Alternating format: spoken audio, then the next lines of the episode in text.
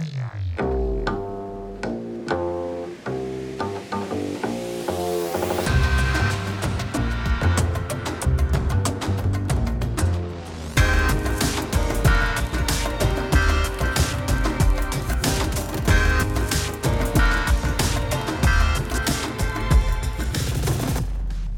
Welcome back, ladies and gentlemen. This is the Daily Marketer, your weekly dose of growth marketing knowledge for the busy founder or startup marketer. Season two, we are bringing on people who are founders of companies or who are at the helm of some larger startups, and we are understanding their growth journey. We're also bringing on people who are subject matter experts in subsectors of marketing. Think branding, affiliate marketing, social media marketing, or even programmatic job ads. And we are digging into their brain, sucking out that knowledge, and bringing it to you here. So, who's our guest for today? Brian Marcus. Brian Marcus is the VP of Global Marketing at Tune, the pioneer in mobile measurement and partner marketing management.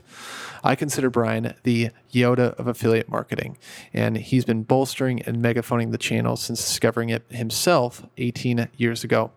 Leading up to this, he was the VP of marketing for Teespring, a Y Combinator and Andreessen Horowitz backed startup that made it super easy for any brand to create branded merchandise, integrate that with a website, and do some powerful marketing to promote that branded merchandise. Brian is a man of replicating success at some of the world's most well known brands. He was able to bring a wealth of domain knowledge to Teespring after building eBay's seller partner network through affiliate and partner marketing. Before eBay, he took the reins and scaled the now defunct Google affiliate network back in 2008. Brian's defining moment that made him dive deep and fall in love with affiliate marketing was a lunch with the CEO of DoubleClick Performics, who shared an incredibly compelling philosophy around affiliate marketing, ultimately scouting and poaching Brian into the Performics fold before getting acquired by Google in 2008. Brian holds an MBA from the University of Chicago's Booth School of Business. This conversation with Brian was amazing. Him and I seemed to really hit it off. He is not the Yoda of affiliate marketing for no reason. Affiliate is often considered the redheaded stepchild of digital marketing and puts a bad taste in most people's mouth when they hear mention of it. Brian smashes that misconception to pieces and provides a really compelling case for anyone who wants to consider growing their customer base through what could be considered one of the best ROI channels given its really effectively low CPA. This episode is particularly valuable for anyone who wants to leverage niche blogs, influencers, or rebate sites to share their audience and drive warm customers, not cold customers, to consider and buy their product on a consistent basis. Honestly, who doesn't want this? undoubtedly you're going to get an overwhelming amount of value from this chat. Uh, so I hope you enjoyed this conversation as much as I did with Brian Marcus. Hey, Brian, thanks for coming on the show. Hey, Jacob. Great to be here. It's an honor to have you here because you're such a senior figure in, in marketing. You mentioned before we started recording, you, you've been there for the inception of a lot of changes within marketing and within the internet in general. Uh, what I think really draws me to to learning about you and having you on the show is one, one thing I, was, I saw in an interview. It said you're attracted to businesses which are built around networks and marketplaces like eBay, Teespring, and Google. I, I think I share that same curiosity and pull. Uh, and I thought we could start the conversation off with a story. So I'm wondering if you could tell us the story of having lunch with the Performics CEO and how that changed your life and maybe shifted you going in more the direction of affiliate marketing? That was a big turning point for me because, in in many ways, uh, I was at the time sort of post MBA, uh, trying to cut my teeth at e-commerce at a a cataloger trying to make their way into to the e-commerce business, hundred-year-old cataloger. And I had all the marketing channels. I was in charge of all the internet marketing businesses. And so that was brand new to begin with. Very few people even knew really how to market on digital at the time. And I, of all my marketing channels, I had search, I had email, I had display, we had uh, data feeds, we called it back then with eBay. I had this funny little channel called uh, affiliate where we were working with two networks, a network called Performics at the time, and a network called Commission Junction. And I, I inherited this this marketing department. I came on board ready to go, and um, I was noticing sort of the different performance of, of, of my different channels, and noticing that this affiliate channel A was doing quite well. There were some distinctions between my Performics and my Commission Junction results, but quite well. But I knew very very little about it at the time and I was trying to figure out like how this thing works. So I called the CEO of Performics, who really his office was about three blocks from my office, and uh, asked him to join me for some lunch. And I was ready to give him sort of the hey, what's going on with what's going on with our, our, our program? Why why is it lagging another another program? And man, did he hand it back to me? And um, it turned out to be like probably one of the most honest conversations I've ever had with someone uh, that I really uh, I came out of there really respecting this person because he basically said to me, you know, this is a performance based business and you guys aren't paying enough to to publishers and you're not using your money right and therefore our resources are getting sent somewhere else and we're not paying as much attention to you. That's why your program's lagging. And I, I, I couldn't believe he said that to me. I was like, wait, I'm your client. and uh, interestingly enough, that conversation, which started as sort of it maybe sounded adversarial turned out to be a great conversation that built a relationship which brought me over to performics because by the end of that conversation not only did i respect this guy and the way he ran his business but i really understood this business in a very different way. And i really wanted to start to dive into it a whole lot bigger. And he asked me to come join him right hmm. after that conversation which was a turning point in my career. It seems like what he was implying was this is a partnership right? Like you got to give as much as we're going to give to you. And uh, that coincidentally, that's kind of what affiliate is. Affiliate is partner marketing. It could not have been clearer to me that in performance marketing, you you you uh, optimize where you you have your best results. And if I thought about his list of clients, top to bottom, when he ranked them, and he realized that I had yet another network I was working with. I wasn't working exclusively through him, and we we sort of split his business up. He sort of had to make a decision: Do I spend my time working on this project or that project? Well, in affiliate marketing, it's the same thing. You're working with all these independent performance marketers that are running their own businesses, their publishers, their websites out there, and they're trying to maximize their inventory on their websites, their their ad inventory. And they're asking themselves because they tend to know more about their own inventory and conversion rates and clicks better than better than often the advertisers do. And they they're they have to be convinced that that that they should take one ad down and put another ad up and and place a bet on a new advertiser as they come into the fold. So similar kind of conversation. I learned it from a, a relationship which I think blossomed into a great relationship. Ended up spending almost eight and a half years with uh, that team. Uh, it started as Performics. Performics got um, got acquired by DoubleClick, and DoubleClick got acquired by Google. Which you know, the same team essentially lived through three changing of the wallpaper around us. We were like just from, we go from one building to another with bigger and bigger uh, benefits and perks. It was quite quite an amazing journey. Better and better coffee. Better and better coffee. good retention of employees too when you go yeah. from being Performics which was all which actually at the time did quite well we had pizza on fridays you know something really good to double click where it became a lot more sort of uh, you know you were in the new york sort of in media and infrastructure business then all of a sudden google it just life got got really really good. When did performance marketing become a thing? Not not for you specifically but like in the history of marketing. Yeah, I mean, I I probably dated back to eh, eh, when I was at JC Whitney, for example, it was kind of post business school. So I'm thinking that affiliate marketing was around back around 98, uh, 97, 98. The the big networks like uh, Performics and Google and um, and Commission Junction, uh, LinkShare, who is now called Rakuten, um, was back there, and as was a company called Be Free, which was acquired by Commission Junction back around the time that Performics launched. So performance marketing was was really the really I, would have to say I think affiliate marketing was sort of the tip of the spear for performance marketing. It was very much driven by business model, pricing, and risk. And uh, that's when that was the time where advertising inventory, you know, people started getting really smart about how to monetize advertising inventory. And those that had really, really good metrics, those that knew how to capitalize on that, became those that would be willing to take the risk on behalf of an advertiser on a cost per action basis. And that's kind of how it started. Hmm. People thinking through how they uh, how they can monetize and how they can arbitrage traffic.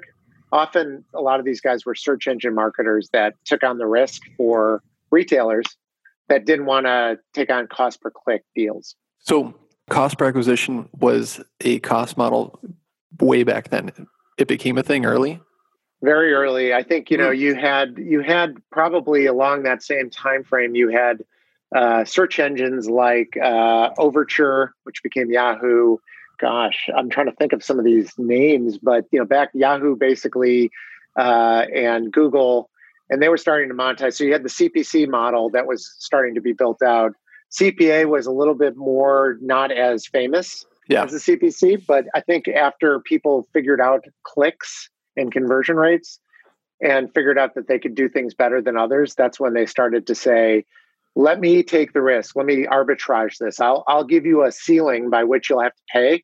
But if you give me a certain dollar amount and then I'll optimize against that ROI mm-hmm. and I'll and I'll return you better results. And that's how in fact Performics was among the first SEMs, search engine marketing companies and software that existed. And then that's the reason, in fact, that DoubleClick at the time uh, started to get very interested in Performics, is they had ad, they had a search console that they could use to help agencies be able to tap into search engine marketing. They took actually the technology that Performics developed hmm. and made it made it their Dart search product, um, which is super interesting. I took you way off course there. Cause no, no, no. Uh, that's that's that's good. That's exactly what we need. Well, well, well, affiliate marketing as a channel wouldn't exist without cost per acquisition. I think that is the defining characteristic of what it what makes a publisher an affiliate publisher mm-hmm. is their is their financial risk. I always um, yep. I, I, teach a class at, at UW, which of course that's I think where I met you uh, a, a year or so back, and I think of the spectrum of sort of who takes on the risk and who who who benefits the most. And i think in some cases when you think about the advertiser cpa is the best model for them because they get the outcome before they have to pay. Right. And it's re- and it's really great for a cpa uh, publisher an affiliate publisher if you want to call it or partner marketer however you want to phrase it because they can charge um, they can charge more uh, because they're taking on unnecessary risk that an advertiser may not want to take on, and they can charge a premium for it. Yeah, maybe we'll take a step back. So, so what, what is affiliate marketing? Maybe we can just describe that quickly. Affiliate marketing is really um, where you're working with uh, you're working with a partner to drive traffic to your website. Uh, if you take it, let's say the players are an advertiser and a publisher, and if you're an advertiser, you would use a, the affiliate channel, which is a group of publishers that are willing to drive you traffic. A publisher is a, a, website property. A, a, publisher is a website property, uh, any sort of property where your links can show up. Okay. Um, they they can take your link and or build stories around your link and your brand and drive traffic to your website. Good example, early example was Amazon uh, used um, uh, their authors would drive traffic to Amazon. Their authors very quickly became some among the first affiliate marketers out there trying mm. to hmm. drive to a platform to sell their books. So um, it takes the word also affiliate because it's it's around affiliation. So many many of these publishers websites would build websites around certain types of products, certain types of activities, and would be able to capture traffic uh, as people were looking for things. So if you had an affinity for sports or retail or restaurants, you'd be looking for those those types of sites on the web. And those guys are really good at taking your traffic and helping convert that traffic into an action.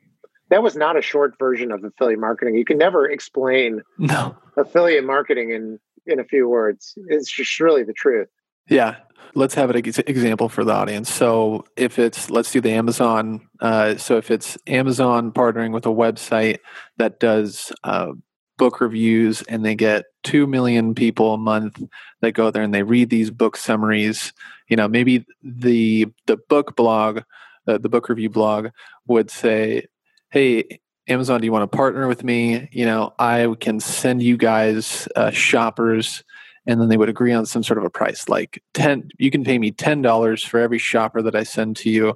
And you know what? It's not only that shopper going to your website and looking at something it's them actually making a single purchase of something you know? Yeah. And, right something like you, that. you, you define you're essentially so amazon is an interesting example and i know too much. It's going to it's going to be too complex for me to use them as a great example even though I, I told you they were among the first programs. They have their own program called the Amazon Associates Program. It's probably the largest, one yeah. of the largest uh, uh, private programs. But if you were, call it uh, a retailer, uh, any retailer, pick a retailer, and you wanted to drive traffic to your, you wanted to acquire customers, you could then sign up um, partners to take on the job of driving traffic to your website and get paid on a particular event a conversion event and tends to be conversion events these days because these guys are specialized in being able to capture traffic help pre-qualify that traffic through their own website whether it's right. a review site or a loyalty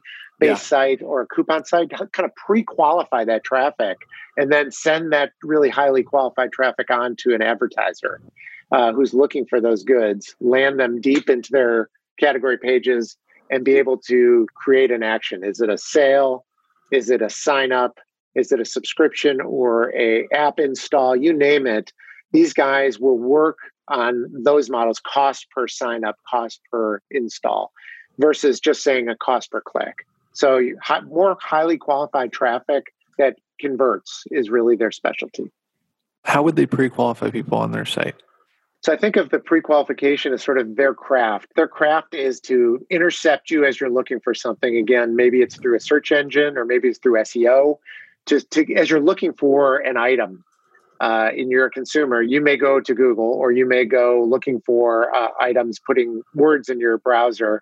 Those guys are really good at capturing that traffic. They know the right keywords. They understand how to optimize their website so that they come up high in your listings of, of search results and they bring you to their website and provide you information with uh, call it comparison type of information or rich content around something you're interested in looking at. Let's say you're trying to get um, financial savings uh, you're trying to shop for insurance eh, you may go to a blog and you may be like this this person knows everything about financial services. So if they start to write around that topic they may include your link for example, to an insurance company that's looking to buy traffic from the from the affiliate world, and uh, they may become an affiliate of an insurance-based service where you can subscribe to their policies or sign up for their policies. So that's a good example of just thinking about how they pre-sell. They basically are doing a lot of the specialization that a retailer or a financial services company may not be doing outside of the four walls of their website. Right. Yep. Very well put. So, what do you think makes affiliate marketing such an incredible return on investment? And and I, I think it's worth saying that as you're describing it, maybe if someone's never used affiliate marketing as a channel or even consider it, and they think, wow, they must be doing something special to be able to do a CPA cost model or to be able to drive consistent traffic to, say, an, an Amazon, an advertiser. Is that true? Are they actually doing anything like, do they have some sort of algorithm, algorithmic brain on their publishers, on their site, you know, or is it just the pure power of the partnership? Okay, so let's take it.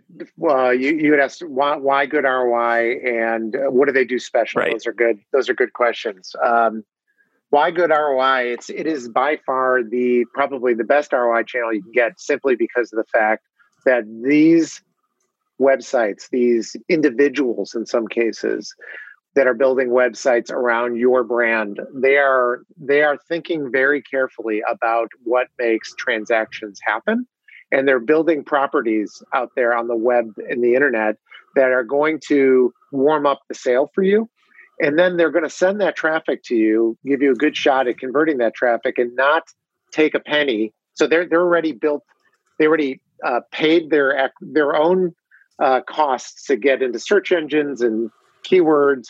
They've already built websites, spent money on development ahead of actually making a sale. So they're hungry to actually convert that that traffic. So you're working with probably the single best uh, minds out there and trying to figure out how they can, uh, you know, basically help you win. And so if a sale comes before you pay for it, that's a pretty good that's pretty good certainty. It's it's confidence in knowing that that's about the best kind of sale you can get. I mean, how many times it's commissioned sales rep, right? That's basically how that right. works. Yeah. And that's what that's what many people sort of good analogy. Maybe I should back up and Oh, that's a great way to put it. Yeah. I should have thought of that before. Commission cyber sales long, rep. I, I, I, like to call them value-added pre-sellers. That was that's sort of the the term I, I, I think of the most. They're value-added pre-sellers, and uh, what they do special is that they dive deep they dive deep on your topic. If you're an advertiser that's in their world, they know your consumer better than you. They've researched all the ways they find you, and they've thought about your brand in ways positioning it in within content or within a comparison framework or within a, a framework that's going to help you sell in a way that you as an advertiser can't possibly put the resources into. So, I mean, I look at it like there's only so much you can do with your own website in your own four walls to reach certain audiences. These guys have audiences that, in some cases, they've already pre built, like influencers, for example. They have built in audiences that they've already conditioned to listen to them. Nothing could be better than introducing a product into that environment where effectively they've already pre sold the audience on believing them and then giving them an opportunity to go and buy something they do the groundwork for you, right? Like they they've already got traffic that they're driving to their site. They already have trust with their audience. You know, there's some affiliate partnerships that's uh, they share. They go in, they do a dedicated email piece to their mailing list of 300,000 people, right? People wouldn't sign up to that email list if they didn't trust or like the the content or value that they got from that publisher. And then finally through that content they they they warm up the kind of like, hey, you know, you really like reading our blog. I think you're going to love some of the products that you can find at this place. I think you are going to get a lot of value there because, you know, maybe I've even tried the product myself and, you know, we as a site, we stand behind it, right? Oftentimes they do. They're very uh, interested in trying the product, living living the product, um, or even having members of their community. And a lot of these sites have communities themselves. So I think of like the quintessential deal site like Slick Deals. If you're a computer tech person and you want to find the, the the best deal on the new iPhone, or when when you're you're going out looking for technology, there's a really um, hungry group of people that go to Slick Deals and live by their deals because not only do these people, the community themselves, know technology, but they know deals and they've already researched the deals for you so that the community itself votes up the best deals out there. So here's crowdsourced wisdom that has been built by one of the probably one of the most visited sites on Black Friday. Um, is Slick Deals. Um, it's a good example of sort of of of, of somebody who doesn't even have to tell you their own point of view. They use their members, their community to actually they they provide sort of the technology to this community to be able to find great deals. And and you you mentioned something I think that's super interesting the users of these sites, the the consumers out there that end up at these sites or look to slick deals, often find themselves more loyal to slick deals than they do to the brands that they buy. So um, there is often a a tug of war between brands and affiliate sites because take Rakuten for example, Rakuten Rewards. You've got a great site there that gives a great consumer benefit so if I if I'm a member of Rakuten Rewards, I get a percent of my everything I buy through Rakuten. Any product I buy through Rakuten, I get a percentage back in, in the form of a rebate. It used to be called ebates. And um, and that that's great for advertisers because they get a lot of traffic. They, they are part of their their world, their mall that they let people shop through. Same time though, like when it comes down to it, if you sell a commodity product and you get a bigger passback if you're Levi's versus Banana Republic khaki pants, and you're trying to say which which where am I going to go link to from Ebates, you may not really care about Levi's or Banana Republic. You may go for the best deal. the best rebate. And so you may be loyal to Ebates or Rakuten now versus being loyal to a certain brand. So there's there's definitely advertisers have mixed emotions about working with these companies because they consider those their consumers and they don't want to give their consumers up to another website. Territorial, yeah, very territorial. So, so what makes for a great affiliate partnership? And to define great a little bit, as in it, it has great performance marketing metrics for both sides. You know, both both sides are having revenue generation from the new customers if I'm the advertiser, um, and I'm getting some great revenue generation from the the leads or the customers I'm sending as the publisher. Yeah, the the what makes a great partner uh, is um, the ability to be to have a very transparent relationship between. So so in this world, incentives are perfectly aligned. So if you do something to help your partner, they will do something to help you. I mean, they, they win if they are able to help you sell something or you get more get more subscribers. So your job is to clear the path, pave the path for these these partners of your, yours to give them the data, the transparency of how they're doing and how they're optimizing, the fair value of their traffic, the compensation, and then um, all the assets and things they need to go be your marketer for you because you're essentially expanding your marketing team out to a bunch of specialists out there to help you do what they do best. And so I think those are the kinds of things that are, it's very different than a programmatic relationship or, or a blind relationship where you're just plugging in a CPC and you're saying, go optimize against this.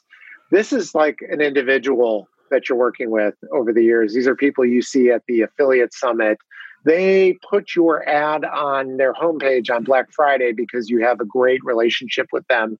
Perhaps, maybe not because you always have the best price, but because you've done great business with them in the past. So, building those relationships, it's really a unique uh, kind of relationship that I think only exists in this channel because it's technology and people. Yeah, it's not a robot. It's not an algorithm. It's it's a human being making that that choice of placing it or doing doing something special for you right?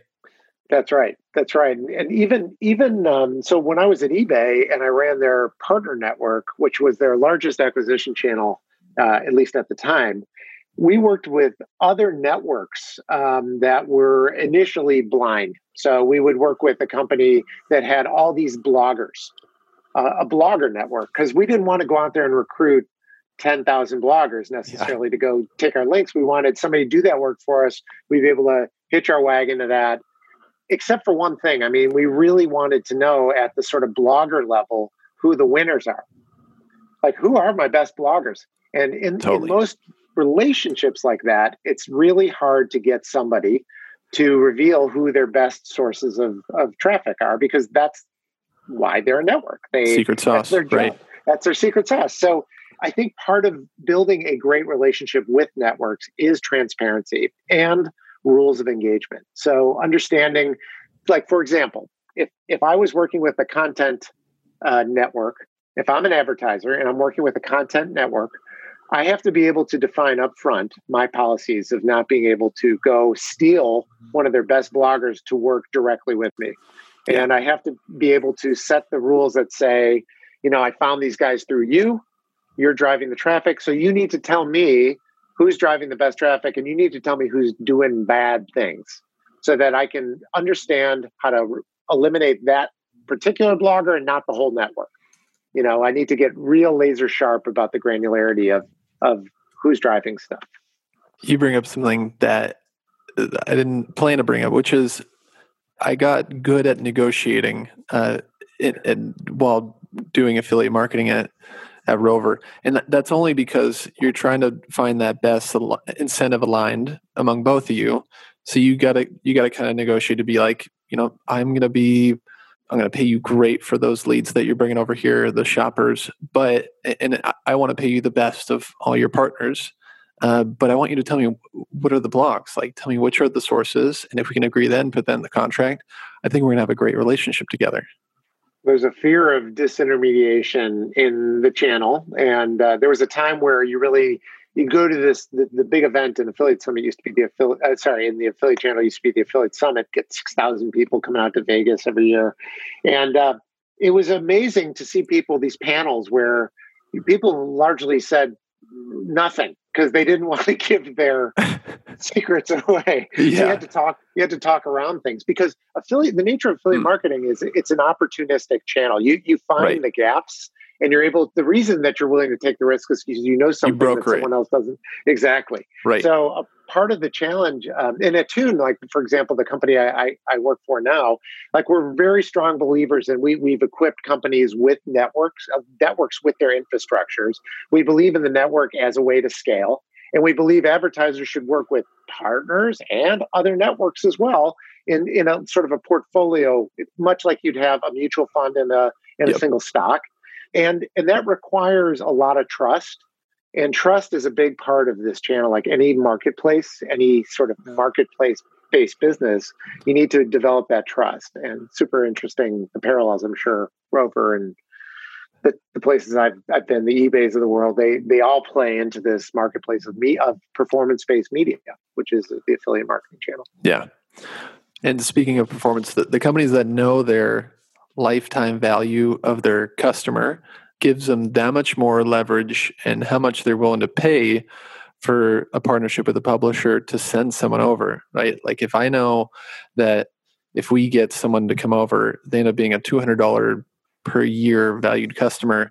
Well, that means I potentially am willing to pay up to $200 exactly. to, to, to get them over just to make, get one sale or, or to make one purchase. And then it begs the question, is it, is it one purchase that gets them to stick? Or okay maybe that starts defining your negotiation terms. Okay you know if you get it's it's three let's pretend it's three sales.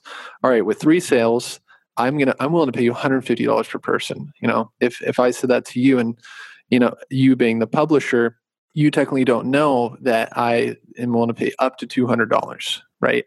So but to you it doesn't matter because $150 per person you know that your website brings 5 million people a month and even if you just sent 1% of traffic gosh you, you know you, you, could be making 40 grand a month just from doing maybe a few hours of work and and developing a good partnership and you could do that consistently for many months maybe many years yeah, I you know the the quintessential example back um, when I was actually sort of at Performics, I was in charge of the advertiser side. So I had clients like Target and Kohl's and all the retailers, even Citibanks of the world. So credit cards was the example back. What you're thinking, perhaps maybe it's like what you did on the Rover side, but I'm I'm thinking like lifetime value of a credit card customer, for example, uh, super interesting because that used hmm. to be among the biggest bounties we used to call oh, bounties man. back then. Yeah. I mean, they'd pay up to 250 $300 for a lead at the time. Yeah. Now, that changed really quickly.